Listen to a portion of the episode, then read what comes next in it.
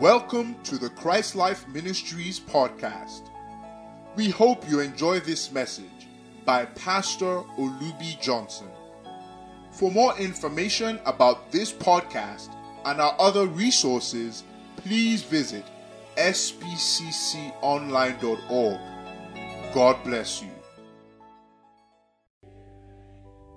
Today, hopefully, we're going to finish this uh, series of teachings I've been doing on the humility and the ability of the mind of Christ.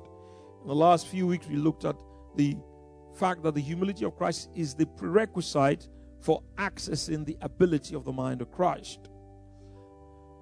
Humility is not a is not a is not an option. It's compulsory. And one truth about humility is that there's no end to it. You know, help is well, I'm humble. Well, you need to be more humble. Jesus, of all the things Jesus said, he said we should learn of him. He's meek and lowly in heart. You know, that word meek is sometimes almost despised in some circles because they, they think of a meek person as a weak person. But that's what Jesus is. He said, I am meek and lowly in heart. In one scripture, Paul, you know, talking about the conduct of the man and the woman of God. He said, The servant of the Lord must not strive. See, strife is argumentative. You know, it's called by contentious and argumentative words. No wonder why the scripture says also in the book of Proverbs, it says that only by pride comes contention. Wherever you see contention between people, either one or both of them are proud. Usually it's both of them. If one is more humble than the other, they'll be quick to stop it. Even when they are right, they'll just say, I'm sorry. Okay, let's just, you know, stop it. Whenever you see somebody continuing in argument and is argumentative and contentious, is proud. The scripture says so. It says, only by pride. Then he tells you how the servant of the Lord should behave. He says, don't strive. He said, the servant of the Lord must not strive, but be gentle, apt to teach in meekness. Everybody scream it. I didn't hear you. Meekness, the Christ like spirit, instructing those that oppose themselves that peradventure they will give, they, they will come to repentance, to the acknowledgement of truth, and recover themselves out of the snare. That's an old English word for trap. S- strife is a trap. When to strife, your all your spiritual defenses are taken from you, and Satan can enter as he wills.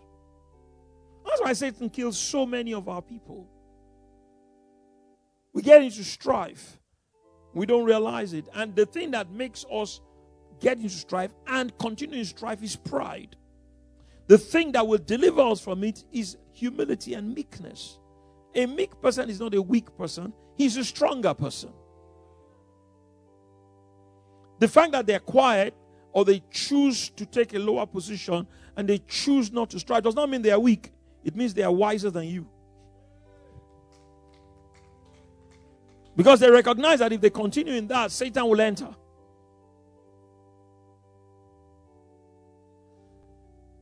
And the Bible says in the book of Proverbs, one of my favorite scriptures, it says, With the lowly is wisdom.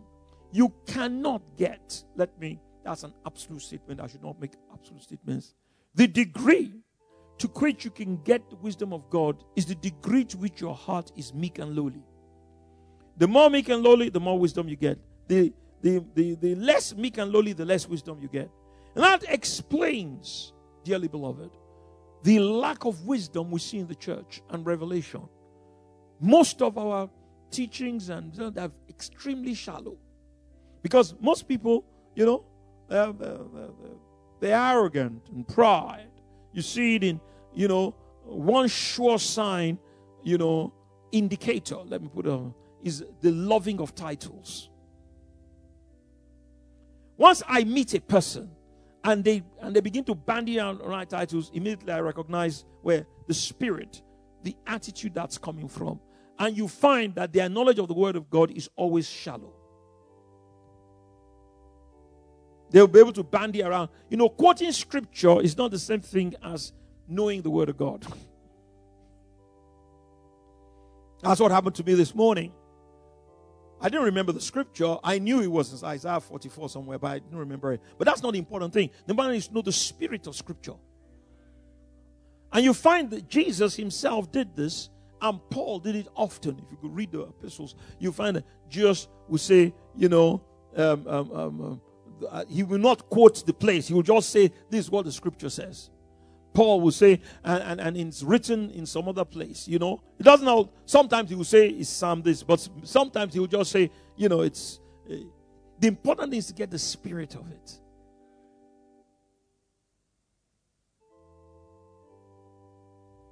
Keep playing that. That's lovely. They've actually programmed it, so that's good. So this afternoon, we want to continue to look at we last week we also began to see the ability of the mind of Christ. You know, and we yeah, I gave you a ah, I forgot to ask them to do it. I don't know if they can quickly do it. David, all those guys up there, if you're fast, you can just do like a kind of uh, cyclical illustration, you know. And I said, I said, um, uh, uh, let me see, where is it now? Yeah, it's it's here somewhere. Yeah, there, there it is. I would say humility, grace, life, light, and wisdom. It's, it's, it's, a, it's, a, it's a sequence. You know, it's now I am beginning to appreciate more and more why God gave just not me, Olubi, but all of us the privilege of an education. You see, when you have a trained mind, there is more the Holy Spirit can show you than a mind who is not. That's why God took time to train Moses in the house of Pharaoh, to give him a trained mind so he could write the scriptures.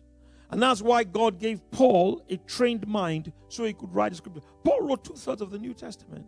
It wasn't as if the other people didn't have, but they would not be able to express it with the exactitude, with the clarity that Paul could do it because of his trained mind. It was revelation from God but it came into a trained mind that could properly articulate, that could properly pontificate, that could properly, you know, uh, uh, uh, um, um, um, set it forth, you know. And so this same thing, because because I have I, yet not I, but the grace of God which is me, because I have a trained mind of a, a scientist, a physicist, and an engineer, I see patterns immediately.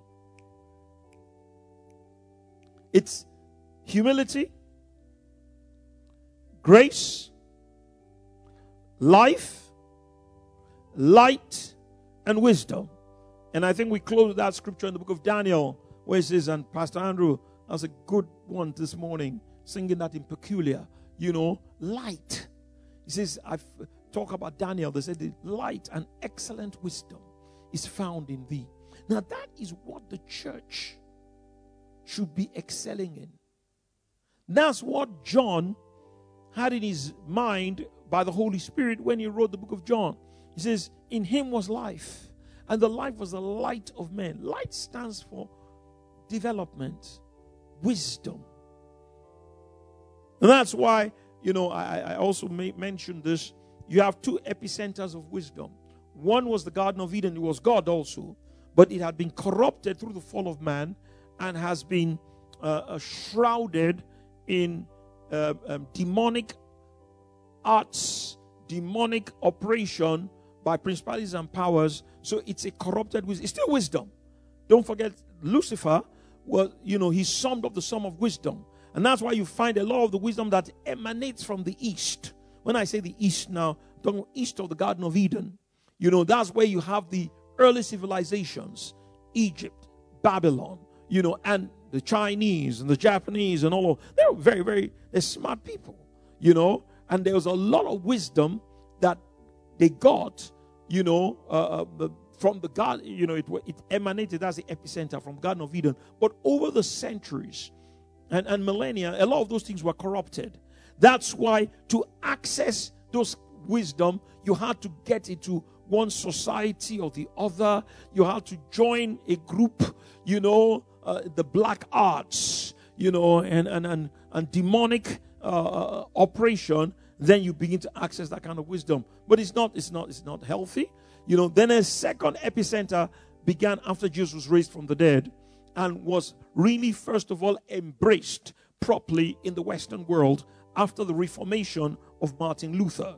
You know, in 1517 in uh, in Germany, you know, that's why you see this renaissance of knowledge coming, first of all, in Germany, then England, the Scandinavian peninsula. You know, go and check the history. You find I did it, I did a research in 2005. I have an article, it's called The Light of Life. I think we've just published it recently again in one of the daily Rhemas. You know, I found I was I, I knew it, I knew it, but I just wanted to be sure. 97% of all patents and new discoveries. This is from, I went back even before the Reformation. I went back to 1200 and something, where it was, was the Renaissance, in time of people like Galileo, 1200, 1300 and something, 1400 and something, you know, and went back to common to the common day.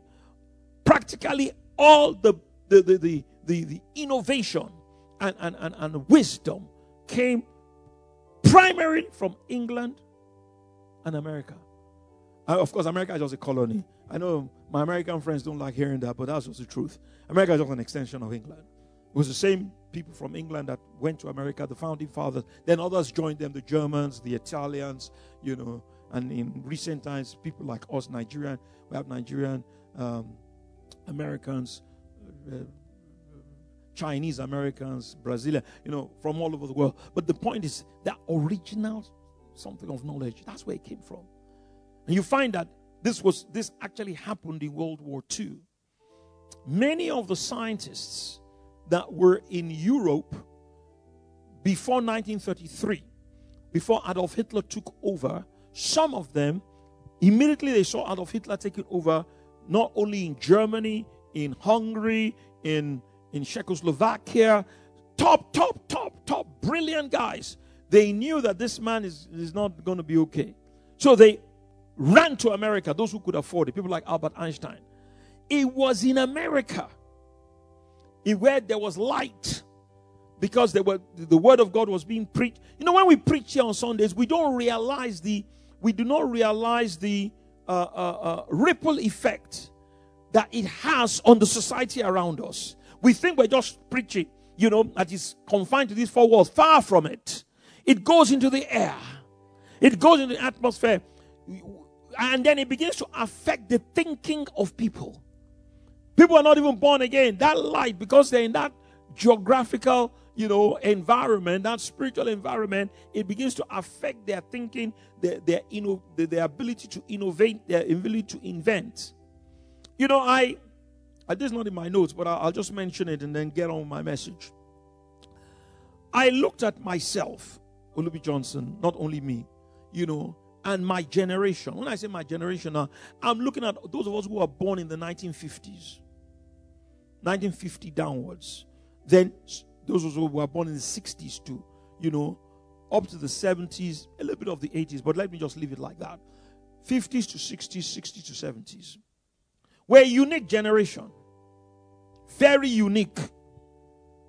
Very unique. When I look back now, I now see what caused it. Our fathers really weren't born again until later on. When we got born again, then we began to explain to them, you know, although they had the Bible because of the missionaries, the missionaries came, they set up schools, they set up hospitals, then they made education compulsory and they would teach the Bible. So that way, light began to come out. It had an effect on that, that earlier generation, but not much. But from the 1950s onwards, people in our generation started getting born again more. In particular, it came into University of Ibadan, 1958. People like late uh, Professor Adeshogun of blessed memory and others, you know, uh, late Professor Awe and others like that. You know, they, they, they decided the SU, now, what happened was that that SU movement, you know, the scriptural union movement, began to speak God's word. They began to practice God's word, and that thing started going to the air. So the generation that came after them, or around the same time with them, something began to happen to us. Some of the most brilliant people on the earth today are Nigerians. I don't say that, you know, just trying to be patriotic. I'm saying that because it's a fact. Our people are so, and I remember myself, I because I be, I experienced it. I was in Form 2, Form 3. I was kind of just like average because I used to play a lot of football and, you know, just, you know, I, but I was, I wasn't that I was smarter than anybody else. Even my classmates would tell you. In Form 3, I had an epiphany. I don't, I look tonight, today, I, I, I came into the SU thing because my seniors forced me. So they would force me to go to fellowship. So and then I, I, I think I really got born again, but kind of backslid. You know, I used to read this book, Daily Power. I can never forget it. I used to read it, you know, in the mornings. You know, just two minutes, something like that. You know, just then I'll go for morning prayer and all of that. I was in the boarding house. I remember I'll be walking on the road. I'll be walking and I'll be calculating mathematics. I will, I will remember, ah, that's how to solve that problem. It will just come to me. Yes. Tomorrow I'll be playing football and I'll be thinking about a problem in Nelkon or Abbott. I'm serious. I'm playing football. Then I'll remember, ah, I'll say, okay. then I'll, immediately I get home, I'll just quickly go and bring my book. It got so so good. I won't say so bad. It got so good that even some of the log tables, I knew them in my mind. If you ask me for log 2, it's 0.3010. you know, because I had worked them so much. I knew the uh, I knew the thing inside out by the grace and looking back now, I know it's by the grace and the mercy of God. You know, when I when I did the mathematics and hard maths in in in school certs, I finished one hour before the time. One hour before the time. I, I didn't submit, oh. I checked again. I checked again. I checked again. Then, when I was convinced I had 100%, I went to submit. I had A1 in math, A1 in. You know, what I'm saying is that it's not because I, I have to trace it back to its spiritual roots. You look at people like Okonjo-Iweala, people like Akin Adesina, and many others that we don't even know their names. You know, professors of, of, of medicine and all that come to University of Ibadan. You know, something happened. They, and they get to America and they get to England and they go top of the class. I remember one of my cousins in, in, in England. He's a top, top, top, top, top uh, uh, um, doctor, you know. Uh, guy, he's a gynecologist, right? you know, his his his his boss was a white woman, you know, that me and mommy met, you know, so many years ago. This is, this is 1997, 98, somewhere in there, you know.